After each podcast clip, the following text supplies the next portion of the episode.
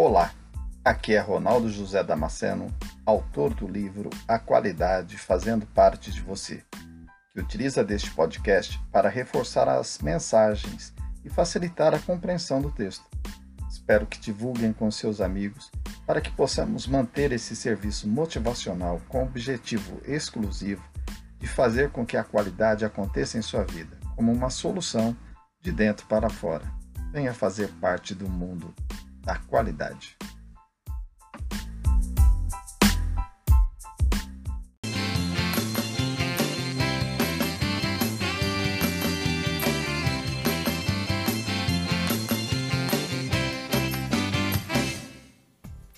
Olá, muito boa tarde. Obrigada a você que me assiste do Brasil, de fora do Brasil, de qualquer lugar do mundo. Obrigada pelo seu carinho, pela sua audiência, pelos recados nas redes sociais. Eu te espero lá no meu Instagram, arroba e na minha fanpage, facebook.com Jaqueline Stefano. Por lá a gente conversa, você envia para mim ali o conteúdo que você quer ver abordado aqui no nosso programa.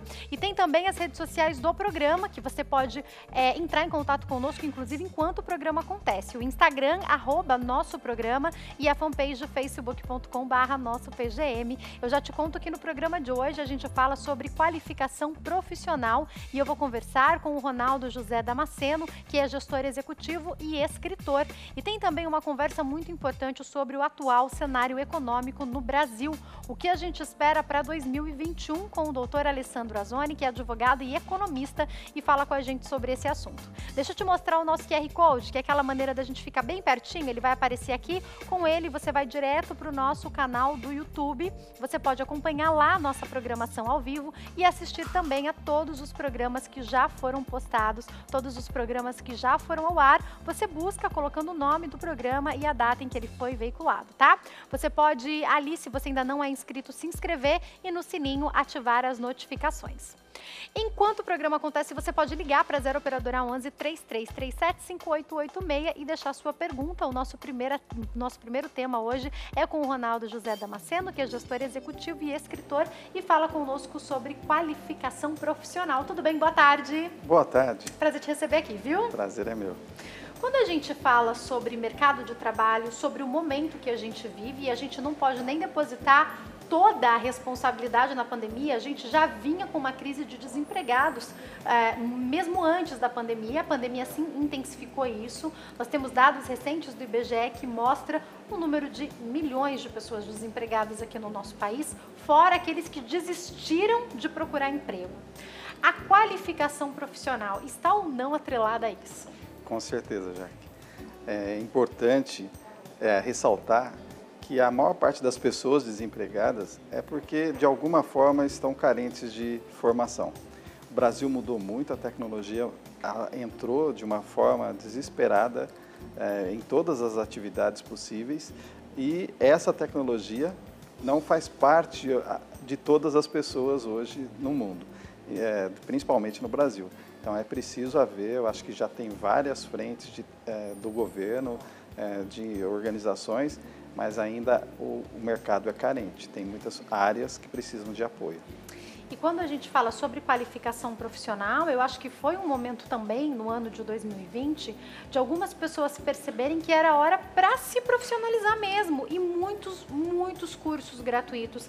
Plataformas que alojam cursos, então, disponibilizaram alguns cursos gratuitos, inclusive cursos de formação que eram caríssimos. Eu participei de um, o curso era 5 mil reais e disponibilizaram. Então, tinha se a gente estivesse atento ao movimento no ano de 2020, tinha muita oportunidade, né? Verdade, muito. E eu acho que as pessoas, é, algumas aproveitaram bastante. É, a ideia de algumas coisas que a gente fez foi exatamente para isso. É, o mercado abriu possibilidades que a gente até então não tinha, né? A gente passou a valorizar mais o YouTube, lives, é, palestras que foram ricas, fantásticas para amadurecimento das pessoas, principalmente nas áreas profissionais de saúde, na área da indústria, é, possibilitou a abertura, né? O Microsoft Teams, Zoom, é, a gente nem ouvia falar dessa Verdade. linguagem e agora está tá tão presente no nosso dia a dia e eu acho que é por conta da necessidade das pessoas. Eu acho que é uma tendência, isso não vai ser difícil ser revertido. É, Hotmart, outras coisas que a gente não ouvia falar Eu estou muito feliz com essa abertura, até porque o trabalho de pessoas como eu começa a aparecer.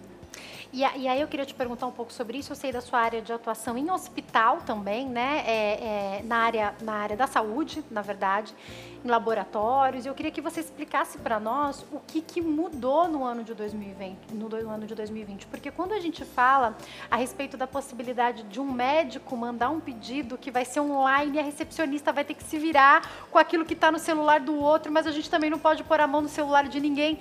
Esses profissionais tiveram que ser preparados para isso, não? Com certeza empresa, a Transdução Medicina Diagnóstica, que é a empresa que eu, pela qual eu sou diretor executivo lá, teve que fazer vários ajustes de processo, principalmente do treinamento.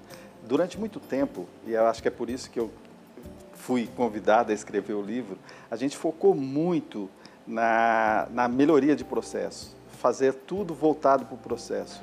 Só que a gente esqueceu que o processo precisa de pessoas para acontecer. E esse momento da pandemia trouxe à tona isso, porque o processo sem pessoas é possível de falhas, é passível de falhas. Quando a gente fala de riscos, perigos, que é o que a gente estava vivendo, você corre o risco de ser contaminado, corre o risco do vírus, é, aí eu teve que abordar e, e, aquela coisa que a gente sempre falava é, de antigamente em qualidade de atendimento, é o contato, o olho a olho, de repente eu já não podia fazer mais dessa maneira. Então eu já não poderia pegar na mão do, da pessoa que eu estivesse atendendo. Mal sei se a pessoa está sorrindo atrás de uma máscara, né?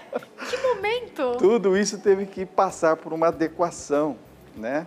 A máscara, é, como você disse, é, tira aquela sensação, você não sabe com quem você está lidando e como os olhos das pessoas são bonitos, né? A gente até descobriu... A gente está aprendendo a admirar mais os olhos, não é verdade?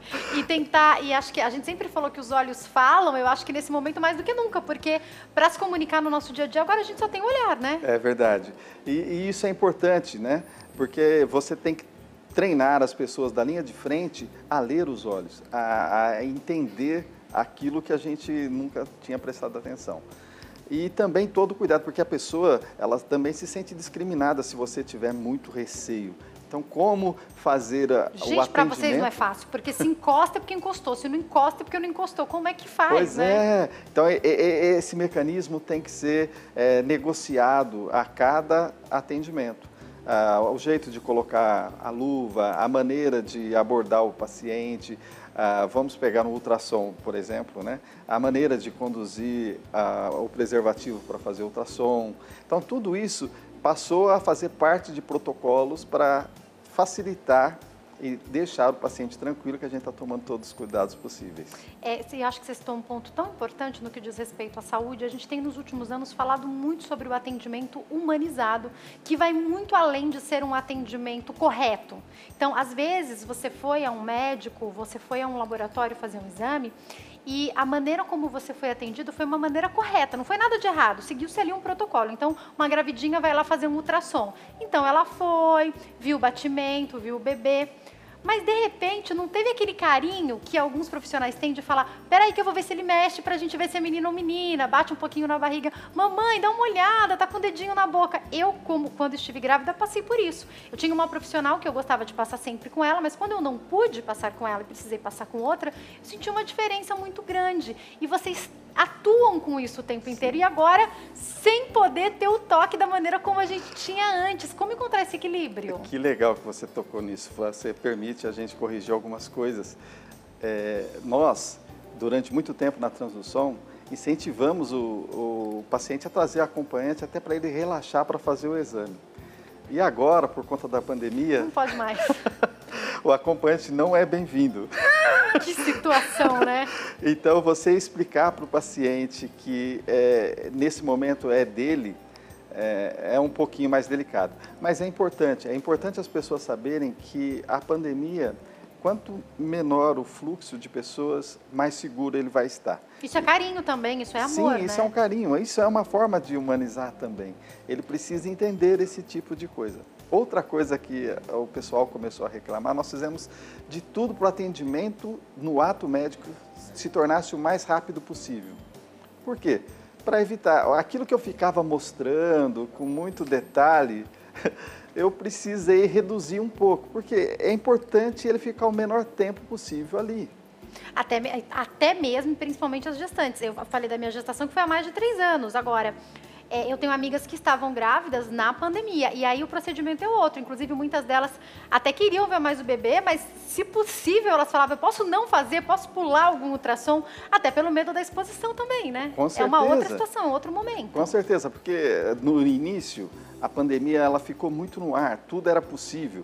Ah, é por conta de ar-condicionado, é por conta do chão, é por conta da... É a roupa, o que, a que roupa. é, né? Então, tinha tantas informações novas que a gente né? precisou tomar todos esses cuidados. E o que deu certo foi atendimento rápido, né, no menor tempo possível fechado, porque as salas de exame geralmente são muito fechadas, né, e sempre com refrigeração mecânica, que é o ar-condicionado. Então, a gente tentou evitar ao máximo a prolongação disso. E às vezes, é lógico, o paciente não sentiu muito bem porque prefere aquele atendimento de maior tempo. Mas hoje em dia o atendimento rápido é melhor, né? E se possível online. Muitas Online. pessoas estão preferindo quando é possível, né? Com assim, certeza. Né? Quando a gente fala especificamente do exame, na maioria das vezes não tem o que fazer, né? A menos que você precise e consiga uma coleta na sua casa. Mas de um modo geral, a gente consegue a teleconsulta, mas vai ter que ir fazer o exame, não tem jeito, Com né? certeza. A coleta domiciliar veio Também é, uma boa, forte, né? nós atuamos bastante nisso e agora en- entramos também com a coleta empresarial. Então, o empresário Ah, que... isso é excelente. Isso é excelente, é uma coisa que ajuda bastante, porque ele vai estar no ambiente dele de trabalho, com risco bem menor, e não vai ter que vir até um ambiente de saúde. Algumas empresas estão fazendo de tempos em tempos o teste em seus funcionários, né? Muito, muito importante isso. É, eu sei que é caro, eu sei que o momento é delicado, mas isso é que vai garantir realmente, porque a pessoa muitas vezes não vai pegar a contaminação no local, no ambiente de trabalho. Ela vai pegar em locais que ela está desprevenida, num bate-papo às vezes com amigo. Inclusive na ida e vinda, num metrô, por exemplo, num Com ônibus, né? certeza, a chance é maior. Né? Então, ah, muitas vezes a gente foca muito na empresa e não é na empresa. A gente tenta tranquilizar todos os funcionários nossos exatamente sobre isso. Ali a gente está mais seguro, porque você tem máscara, tem a limpeza ah, que foi reduzida por a cada, sabe, X hora tem uma limpeza, tanto da área física, quanto eh, da área que ela está trabalhando, quanto dos aparelhos de ar-condicionado. Então, tudo isso é para garantir a segurança das pessoas que vão na área de saúde. Mas o mais importante é a pessoa também se cuidar na hora que vai para uma praia, a hora que vai para um bar, a hora que vai para um... final de ano chegando, ou começo de ano, nessas épocas, o que, que acontece? As pessoas querem sair, querem passear. Em época de Covid, muita gente, mesmo assim, continua querendo passear. Às vezes, é, são as férias que a pessoa tem no ano. Ela tem que se cuidar em todas essas situações, em né? todas as situações. Eu conversei muito com a Isabel de Carvalho o dia que ela veio aqui, que é a nossa culinarista do programa da manhã. O chefe Holanda teve aqui semana passada, foi semana passada, né, que ele veio, também conversei com ele sobre isso. E o que eles explicavam, que na área deles, que é a alimentação, já havia muita higienização. Então, até aumentaram, mas basicamente continuou se seguindo o que já se seguia. Na área da saúde não é muito diferente, não, né? Não, a gente já tinha todos esses cuidados mesmo, por conta de outras contaminações. né? Qualquer outra, A né? gente fala, é, mas tinha já chikungunya, tinha H1N1, dengue, então tinha N coisas que é lógico. Ondas que vinham, é, às vezes ficavam situações mais perigosas por um tempo, não se divulgava muito, Não né? se divulgava Mas vocês muito. ficavam sabendo A própria disso, né? tuberculose e outras doenças que a gente sabe que são transmissíveis, que merece todo o cuidado e a saúde sempre esteve muito preocupada com isso, né? Nunca. Eu vou já te perguntar sobre o livro, mas antes eu quero fazer uma pergunta que chegou aqui para nós do Paulo. Ele é de Barretos, em São Paulo. Obrigada pela participação. Paulo, se você quiser fazer como ele, pode ligar para 0 operadora 11 33 37 58 86 ou entrar em contato nas redes sociais que vão passar aqui para você. Ele diz assim: "Estou com o currículo desatualizado. Tudo que tenho nele é antigo e não tenho mais nenhuma certificação válida para dar um up no meu currículo. O que posso fazer? Por exemplo, fui guarda por quatro, por quatro anos, mas eu não tenho um curso necessário. Seria legal fazer isso, é, é, fazer o curso para ajudar no currículo? Ah, que legal pergunta, Paula. Eu acho que o guarda hoje ele precisa passar por uma reformulação. O guarda hoje ele pode ser um brigadista de incêndio, ele pode ser um auxiliar de bombeiro, ele pode, eh, ele deveria participar de uma, ah, um serviço de humanização, eh, porque isso vai fazer diferencial para o currículo dele. Se ele tiver só mesmo aquela posição de guarda, como no passado, cara crachá, ele vai ter dificuldade de recolocação no mercado. Ele precisa de novas características.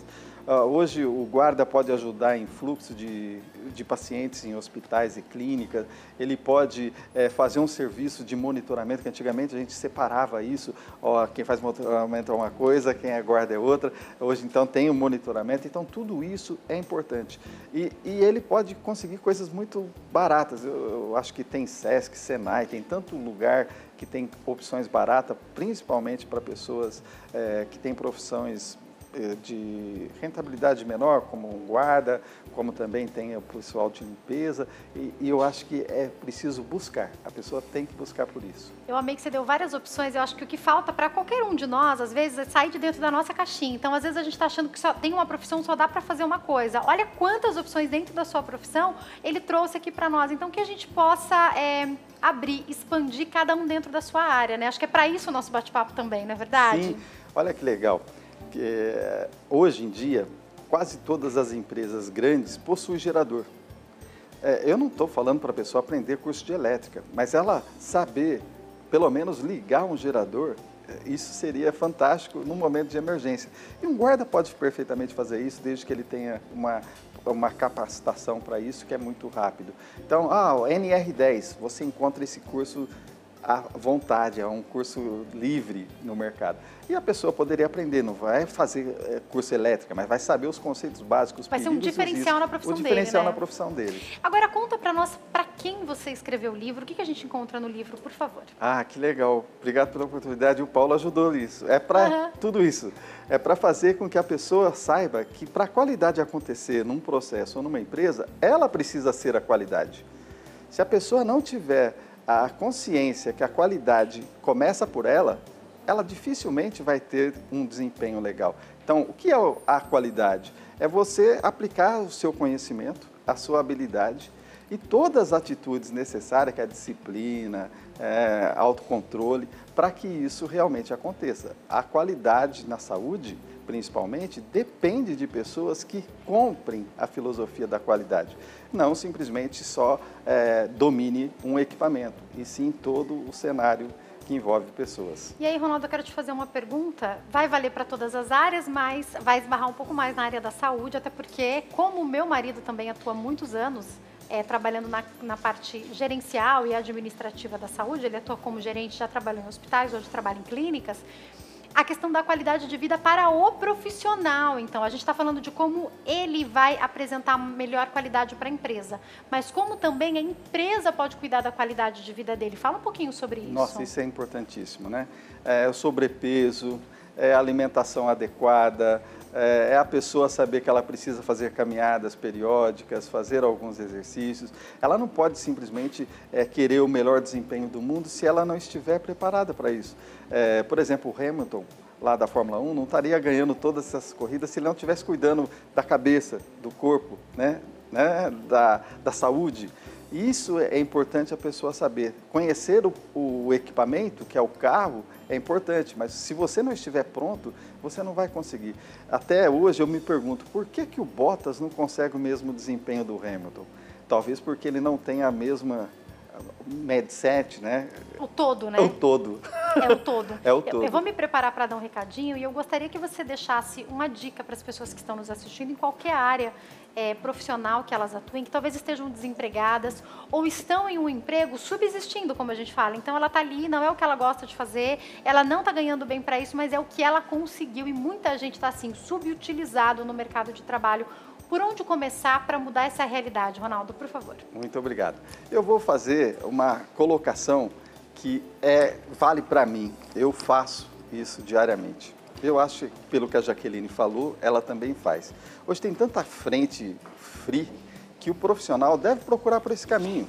Por exemplo, nós temos o YouTube com vários canais, temos vários podcasts, até hoje no Spotify, em alguns canais de rádio, você consegue ouvir mensagens que vai te desafiar a fazer uma nova jornada.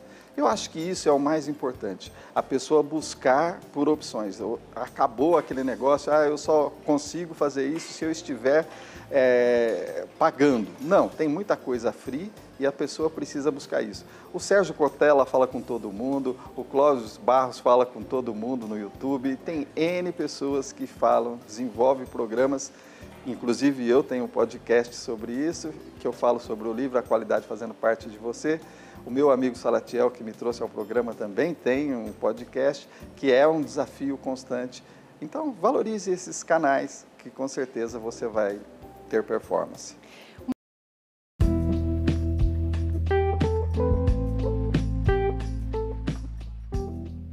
Esse podcast é patrocinado pela RD Consultoria e pela Acreditário Gestores Associados, empresas focadas no desenvolvimento, aprimoramento e melhoria contínua da qualidade. Venha fazer parte desse grupo seleto de empresas e de pessoas que lutam para melhorar um pouco mais a vida das pessoas, dos clientes e dos fornecedores.